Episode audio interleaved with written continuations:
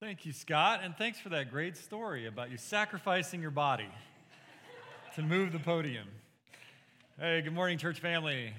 I'm Pastor Ed. Good morning out there online and in the fellowship hall over there. Uh, we're all together in spirit. So we're in Psalm seventy-three, as Scott said, and if you don't have a bulletin yet, uh, Aaron is back there. He's got the basket, and he can hand it through. Why don't you raise your hand if you need a bulletin and a pen?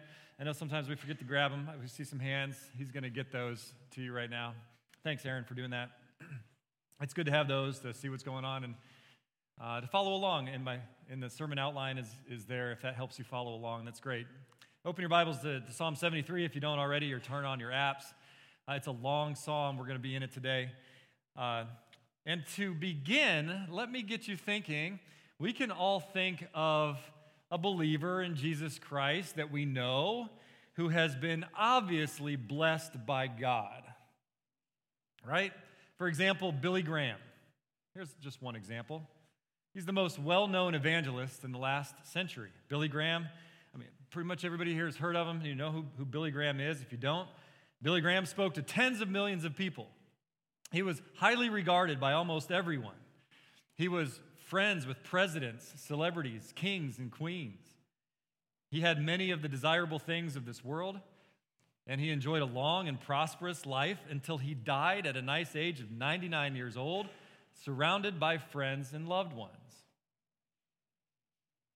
Now, believers often assume that this should be the experience of every one of us.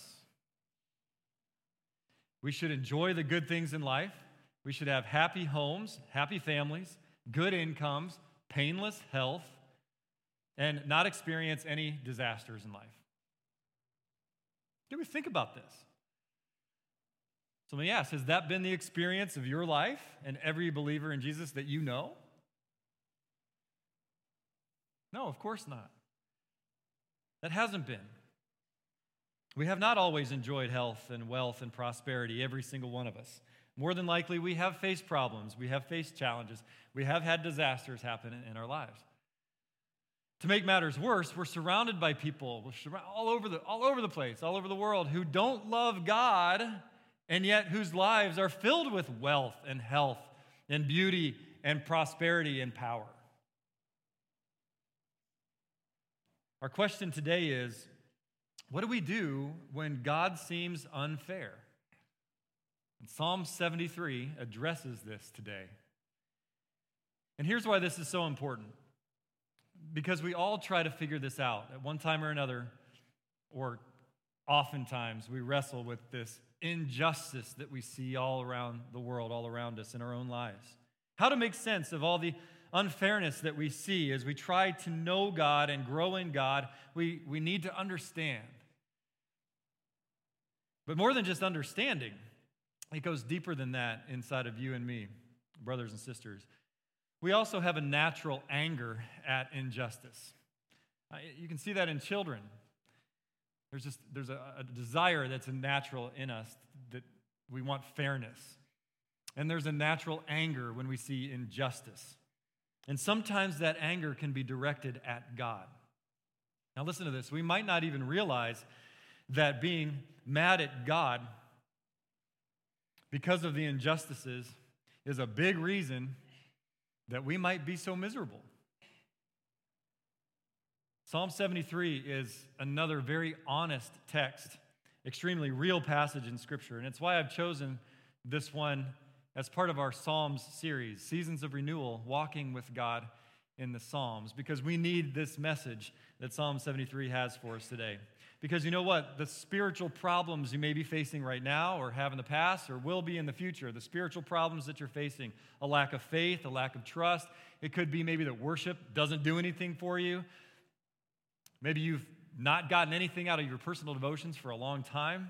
Maybe you stopped having them. Maybe you'd rather be a hundred other places than in church right now, or even just one other place than in the presence of God.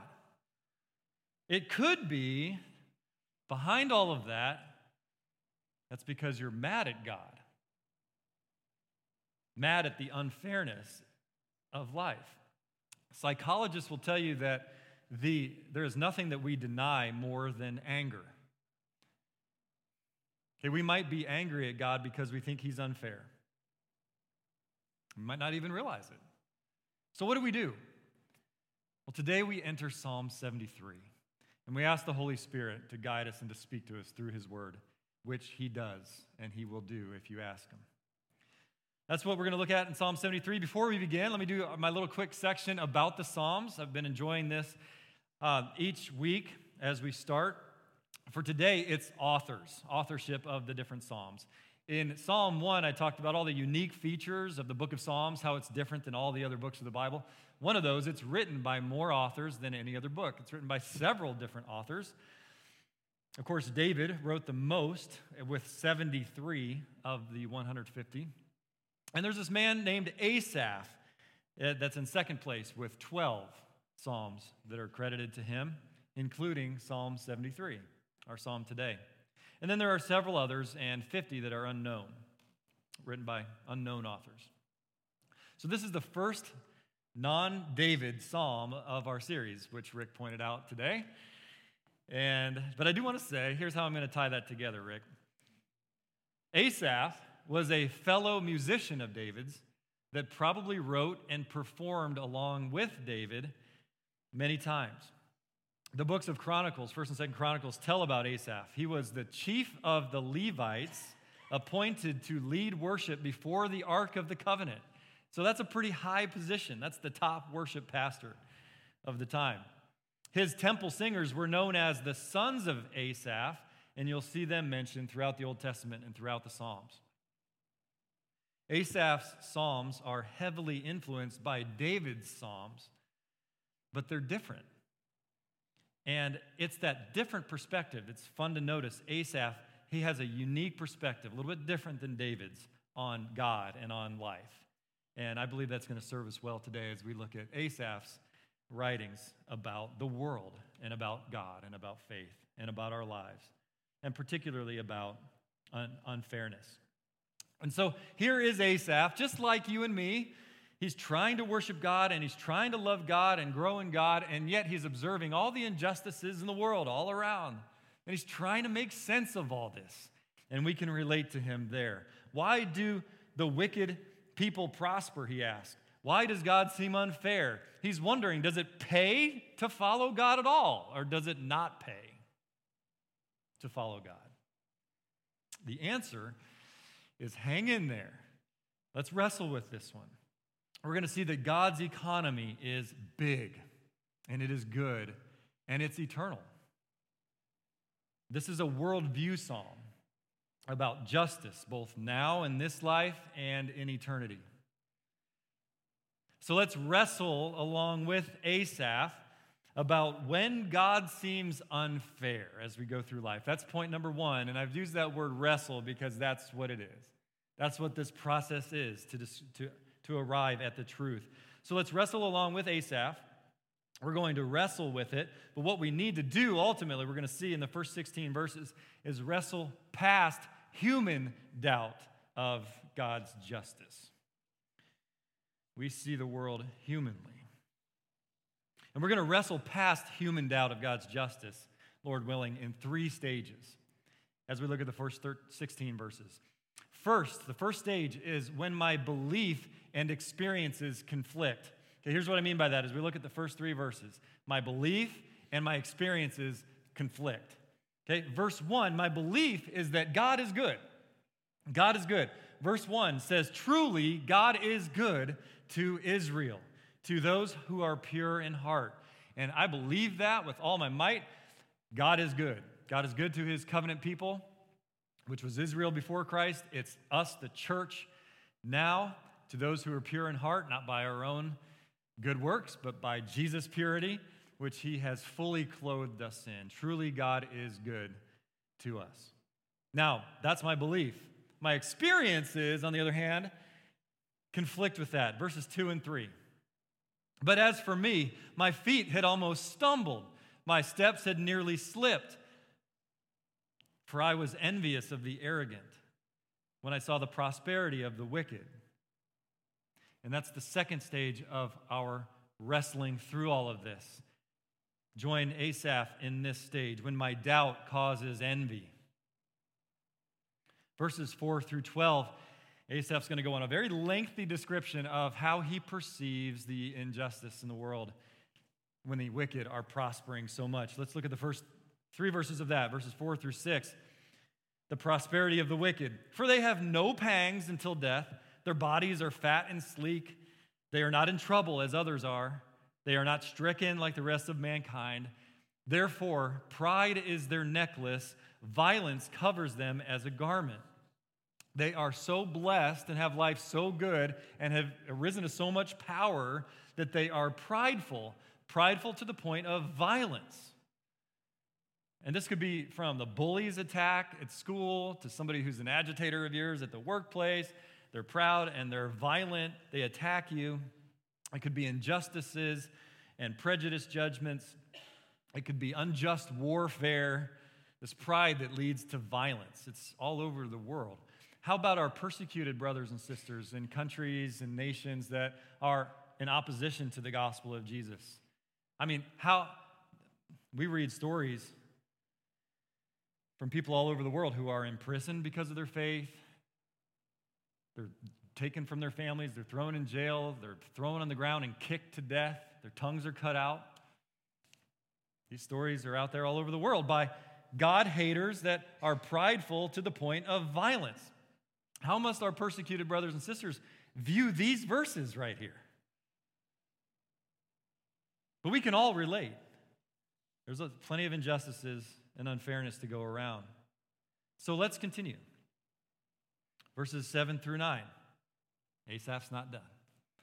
He says, their eyes swell out through fatness. Again, this is a poem here, okay? So he, that's, a, that's a sign of wealth.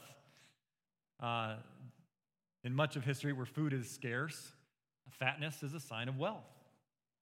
Their eyes swell out through fatness. Their hearts overflow with follies. They scoff and speak with malice. Loftily they threaten oppression. They set their mouths against the heavens, and their tongue struts through the earth. I'll continue, verses ten through twelve. Therefore his people turn back to them and find no fault in them. That means they have a large following. They're very influential. How can this be? It's not fair. And they say, verse eleven, and they say, how can God know? Is there any knowledge in the Most High?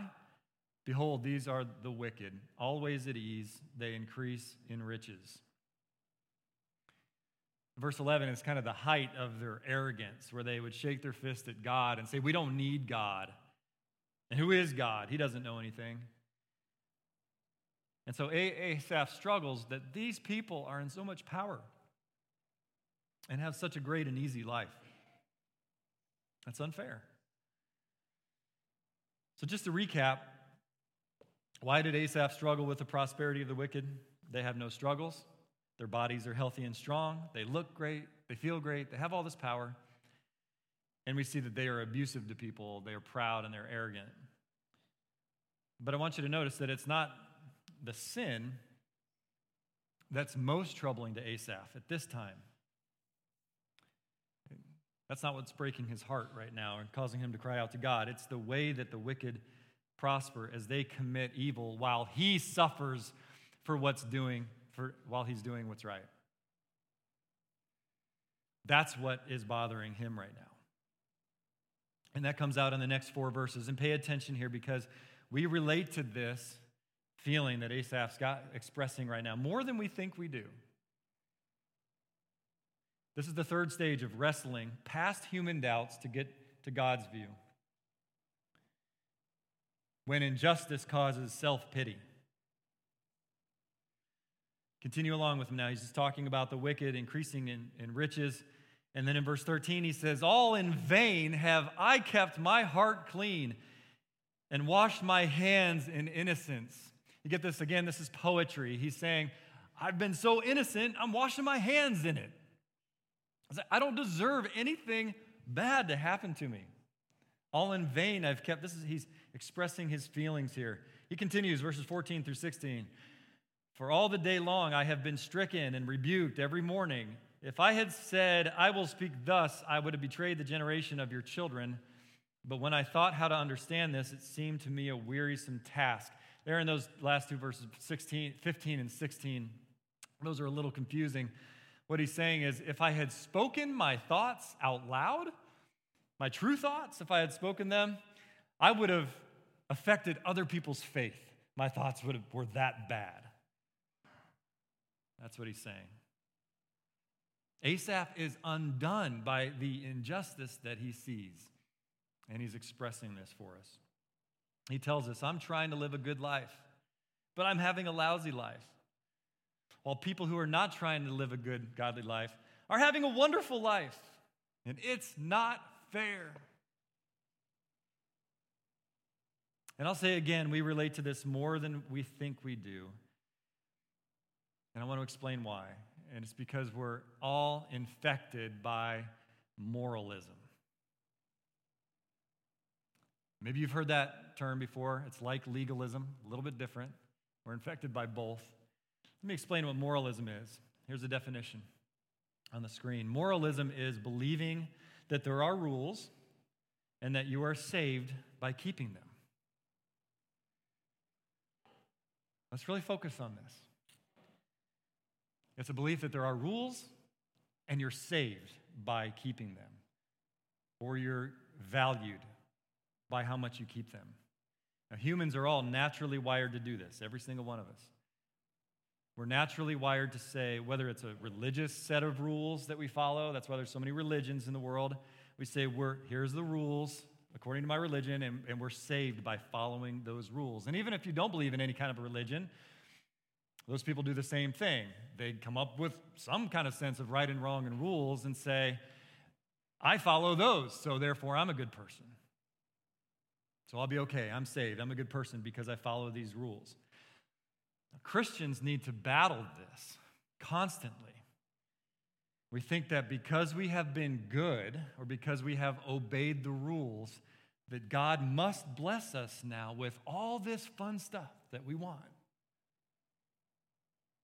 This is in the heart of every single one of us. And if he doesn't, that's not fair. That's the trap of moralism. Friends, God's blessings do not come to us because they are owed to us, but because of God's grace alone. We don't want what we deserve from God, the holy God. And we need to repent for believing that God will owe us justice on our terms if we just do enough. No, God's economy and his plan that he's working through in the world and his grace and his love, all of those are much bigger than our own present small sense of justice. And knowing this will keep us from being spun out of control by the injustices that we see all over the world. Like Asaph, he was losing control, his grip on life because of this. But Asaph eventually realizes this, and we need to too. So here's the process that Asaph goes through, and I just want to just want to clarify or just state this very thing. I want to tell you that this process that he's going through is okay. Here's the process. He sees all the injustices around. It breaks his heart or it makes him mad. Okay, that's okay. It's okay to be angry at injustices, things that are unfair, and he calls it out. Yeah, now, sure, he's complaining about it, okay, but he's calling it out. He's not stuffing it. He's not just letting it depress him and ruin his life. He's being real, and we need to be too. He's identifying it, and he's crying out to God, why are things this way? And I just want to encourage you, this is in Scripture, so we can follow this. Go ahead and cry it out to God. He wants you to, like any loving father would. But we don't stop there. See, that's the thing. We don't stop there and just staying in self-pity. That's not beneficial to any of us. So we don't dwell there. We move on. Now let's see how Asaph does that, how we can do that. After verse sixteen, we come to what we've talked about the last two weeks, as the fulcrum of the Psalms. If you weren't here, the fulcrum is that balancing point on a teeter-totter, which makes, which brings balance. Okay, and every psalm with a circular uh, thought process that the ancient poets wrote with, there's many points made, and it leads to this fulcrum, this balancing point. And now, for the rest of the psalm, we're going to go back the other direction, and things are going to be put into balance and make sense and bring resolution to the problem, okay? So that's where we have arrived right here. We're here for the resolution to this problem. Let's look at it. How does Asaph escape from his anger? How does he regain his footing that he said he's lost? How is he corrected from moralism, from being trapped in that self-pity, in this small thinking about God? How is he rescued from that? This brings us to point two. We've been wrestling past a human version, a view of doubt of God's justice, and now we set out to, point two, arrive at God's view of justice. And this is where it all makes sense, and where peace comes, and where trust comes, and where victory comes, arriving at God's view of justice. So let's see how Asaph gets there, how he gets out of his funk, how he gets out of his despair. As we look at the rest of this psalm, we're going to see there are four steps in this process. Let's walk with Asaph through them. First is seeing the bigger perspective. We need to get out of our own little perspective and start seeing there's more to the world, present, in the past, in the future, in heaven. There's more to the world than our little perspective. Asaph was dwelling in envy and self-pity up through verse sixteen because of what he saw until, verse seventeen, until I went into the sanctuary of God. Then I discerned their end. Okay, Asaph chose not to stay and dwell in the doubt and the misunderstanding and the envy and the self-pity that he was crying out to God. He chose to get out, and we can too. So how does it all begin? Verse seventeen. Here's where it begins, by entering God's sanctuary, by entering God's presence, by seeking God's face, by seeking God's wisdom. We've been, this is a recurring theme in the Psalms that we've been studying over the last several weeks. We keep seeing this kind, this seeking of God, to know God and to understand and dwell with God and to be with God and to, and to worship God. That's where everything starts changing. Is that a major pursuit of your life? Worshiping allows us to meet God, and when we meet God and His Holy Spirit working in us, our perspective changes. We see the world in a whole different light. So when Asaph came into God's presence, he started seeing things from a bigger perspective, from God's perspective. And what does he start seeing clearly? As we continue, starting in verse eight, he sees that the wicked don't stay healthy, wealthy, and prosperous, and happy forever. They don't. Then I discerned their end. In verse eighteen, truly you set them in slippery places. You make them fall to ruin. How they are destroyed in a moment, swept away utterly by terrors. Like a dream when one awakes, O Lord, when you rouse yourself, you despise them as phantoms. In the end, if they don't repent, if they don't repent, they will fall. They will be judged by God. In the first half of the psalm, Asaph suffers a severe case of a small view of reality, and he sees the unfairness of it all. But when he enters God's presence, humbly enters God's presence, God opens his eyes, and he starts seeing the big picture for the first time. And oh, friends, how much this helps under, us understand that there are bigger things than our own lives and our own worries and the things going on right at this moment. And oh, how much this helps us trust God and be settled in our lives and encouraged again. So let's take this first step with Asaph. See the bigger perspective. Uh, And that starts by entering God's presence. We're all here today. Open your heart to God's word right now. And then identify all the negatives that you wrestle with. The, you know, I'm not going to give a long list. I'm gonna, you know what they are. What are the un, injustices and unfairness that affects you, that causes you to be unsettled or angry or mad at God? Bring them to God and seek to see the bigger picture of what He may be doing from them, through them. And then take the second step along with Asaph, repenting of any anger and ignorance that you have toward God. This is what he does, and I would encourage us all, myself included, to follow this next step, repenting of the anger and ignorance that we have. Verses twenty-one and twenty-two, he continues, "My when my soul was embittered, when I was pricked at heart." This is a poet's way of saying, I was angry. When I was angry, I was brutish and ignorant. I was like a beast toward you. Have you been mad at God? We need to repent of that.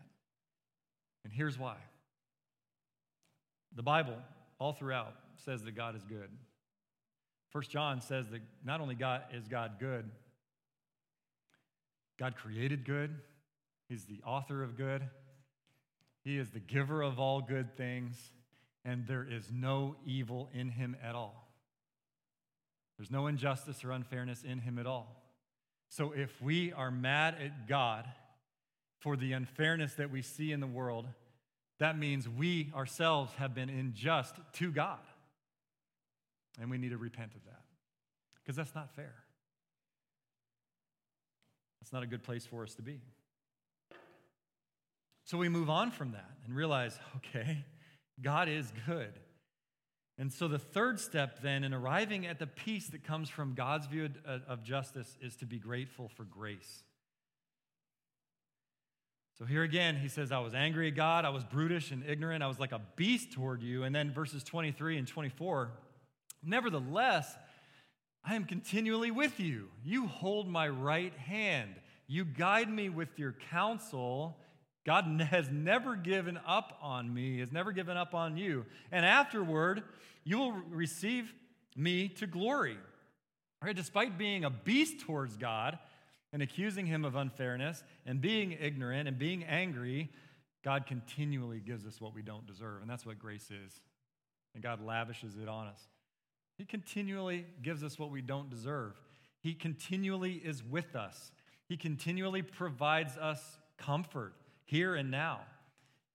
He's continually with us and guiding us. And verse twenty-four talks about future grace, everything that's awaiting for us in heaven. Even though we've been so bad to God, all the glories in heaven are waiting for us, and that's a lot. So repenting of anger and being grateful for grace. Man, God is good. He is good to us. Okay, now Asaph asks the ultimate question in the fourth and final step in the process, and that is arriving at renewed faith in God's view. And here we go. Asaph's going to realize the truth of what's going on. This is a great memory verse. I'm, I'm pretty sure some of you have memorized these verses, verses twenty-five and twenty-six. Who am I in heaven but you? He comes to realize. Who am I in heaven but you? And there is nothing on earth that I desire besides you. My flesh and my heart may fail, but God is my, the strength of my heart and my portion forever.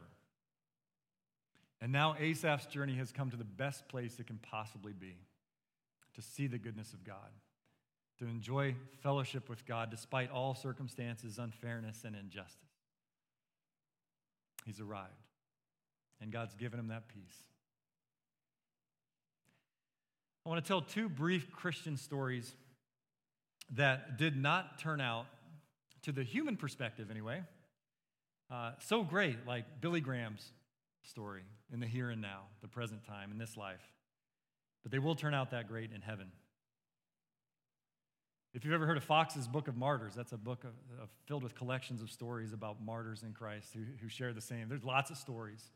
You could ask most missionaries you know, overseas right now, and they could tell you more stories like this as well. Stories that don't end up like Billy Graham in the here and now, but they will in eternity. But I have two stories right here that I want to share with you that I like. The first is an English missionary, Alan Gardner, in the year eighteen fifty-one. He was on a ship on his way to South America. He was supposed to open a mission there, but instead his ship was wrecked on an island off the coast of South America. He died there, but he lived for quite a while with the survivors first. Eventually, they all died a painful, terrible death of hunger and thirst. So everything went wrong for him. He never got to the mission field. He died far away from his family in agony. He prayed, "Oh Lord, rescue us," but no one ever came. They all died. Later, his body was found, and he had a journal. The last thing he wrote in his journal was Psalm thirty-four ten, which said, "The young lions do lack and suffer hunger, but they that seek the Lord shall not lack anything good." The last line he wrote in his journal before he died underneath that verse was this: "I am overwhelmed with a sense of the goodness of God." What? He was dying of hunger and thirst with a lot, with all this disappointment. After giving his entire life to God, he was shipwrecked on this island. And yet, just like Asaph, Gardner arrived at God's view and was able to say, there are injustices in life, but God is always good.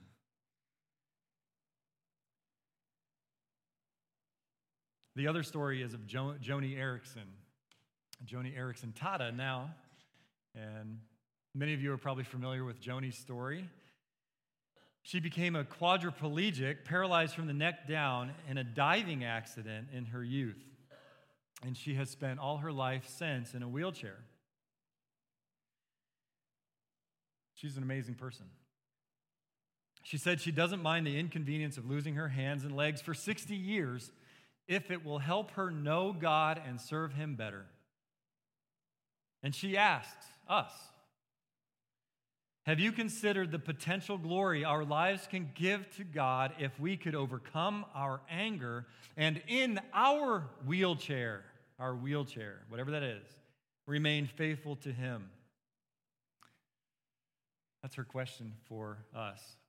Now, why isn't she angry that her hands and legs were taken from her in her youth? Here's why. She went into the sanctuary. Like Asaph, into the presence of God. She sought understanding. She cried out to God, and she saw the bigger perspective.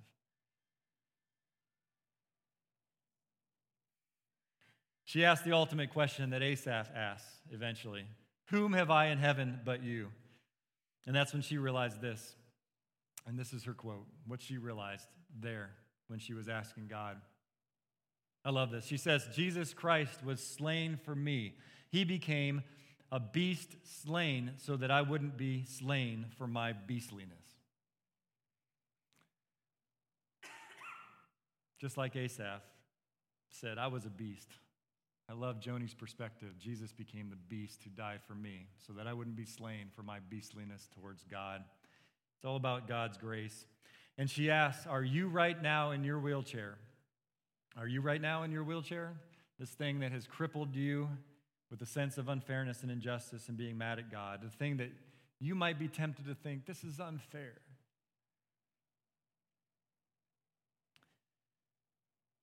Read these verses again. Memorize these verses, verses twenty-five and twenty-six. But now we can join Asaph's arrival at the ultimate view, God's view, in our conclusion, the last two verses, verses twenty-seven and twenty-eight. This is the conclusion of it all. And I'm going to actually to bring our next steps today into these final two verses as we conclude. We have arrived. For behold, those who are far from you shall perish. You put an end to everyone who is unfaithful to you. But for me, it is good to be near God. I have made the Lord God my refuge, that I may tell of all your works. Right here in these t- final two verses, we see our conclusion and we see our next steps right here that I want to encourage everyone to take right now. Being near to God is the first one. Are you near God today, or are you far away from him? Everybody's got a different answer to that question. If you're not a believer in Jesus Christ for the forgiveness of your sins and to receive his new life that only he can give you, spiritual life that only he can give, then you are far away from God. And you see God's judgment guaranteed for our sins. And so my first encouragement to you is to consider trusting Jesus for the self, for the forgiveness of your sins right now. He's brought you here today. He's given you the gospel, which is the good news that Jesus has already died on the cross to pay for your sins, to offer you everything he's got. That is how we become so close to God. He becomes in you, and you in him, and will be forever. So I encourage you to trust Jesus Christ as your Savior today. And if you need to know more about that, that's what the communication card is there. You can turn that in with your name. If you do that right now, trust Jesus as your Savior, so we can celebrate that with you, walk through discipleship for the rest of our lives together. Or if you want to talk to somebody, fill out that communication right now. I'll just leave it between you and the Holy Spirit if that's uh, what you're going to do today. For those of us who have trusted Jesus and have been forgiven of everything that we'll ever do wrong, maybe you're not really near God right now. Uh, maybe you are. That's great. Uh, we all can be, and we all should be, and there's no reason not to be as a church. Every single one of us right now, draw near to God in the face of any injustices and unfairness in the world. Doesn't matter. Here we are. I've written a little prayer. This isn't... I just want to read this. We don't need to pray it. I'm just going to read this, and I and I want you to agree with it, if you would, as a church right now. Let's say this to God. Just agree with it in your own heart right now as we conclude today. Here it goes. We fully agree that the wicked often prosper. We fully admit that believers do suffer and that life seems unfair. But we refuse to limit our view to see what we see in this earth, earthly life. God, give us a sense of your perspective, a sense of confidence in your sovereign control. Help us identify and reject all doubt, envy, self-pity, anger, and ignorance in us. Overwhelm us in your presence from right here in our wheelchair of unfair, of unfairness. In Jesus' name, amen. And now as these verses are still on the screen here, I want to make one final conclusion. But for me, it is good to be near God. It is good to be near God. And that is the spirit and the joy that we're all going to share as we continue to fellowship as a church, and even today as we go out to the picnic in just a bit. That's what we get to, that's the joy we get to share today. But do you notice there's another purpose that goes beyond today? It goes into Monday through Saturday now for the rest of the course of your week, of your life, and that is we don't just keep this to ourselves. Look at that final, final statement, gives a purpose statement that goes beyond this fellowship. That is that I may tell of all your works. This is the burden that we have. Jesus taught us to be compassionate to the people that sit under Jesus' judgment right now. Can we have that burden and that compassion to tell the world about Jesus the Savior this week? Would you commit to doing that in whatever way he calls you, in whatever divine appointments he makes, whatever influence you have in your workplace, in your family, your neighborhood? Remember, this is the final purpose. Why he has saved us. For our joy, yes, but to proclaim that joy to everybody that's in our lives. Let's pray and give these things to God, these commitments to God. Look forward to a great rest of the day. And then we're going to sing a really perfect song about the greatest work of God, the gospel of his son, Jesus, which earns salvation for all who will believe in him. Uh, let's pray and commit these things to God and then sing, and then we'll go to the picnic. Let's pray. Lord God, I thank you so much for this text, which has really released me over the years in this very thing that's deep inside of every human being, the sense of unfairness and the sense of anger at unrighteousness. I pray that we would repent of directing that anger towards you, who, who is the, the source of goodness, the definition of goodness. Lord, I pray that you'll strengthen and empower us now as we walk through a sin-fallen world, trying to make sense of it, and then being light to the world. I pray that you'll increase the joy that we share as a, as a local body of your covenant people. I pray that we'll be tireless on our mission to tell of all your good works. We thank you again so much for what your Spirit's going to do in this church and in every person in it. Bless us now as we sing and, and then go on from here with joyful hearts. In Jesus' name, amen.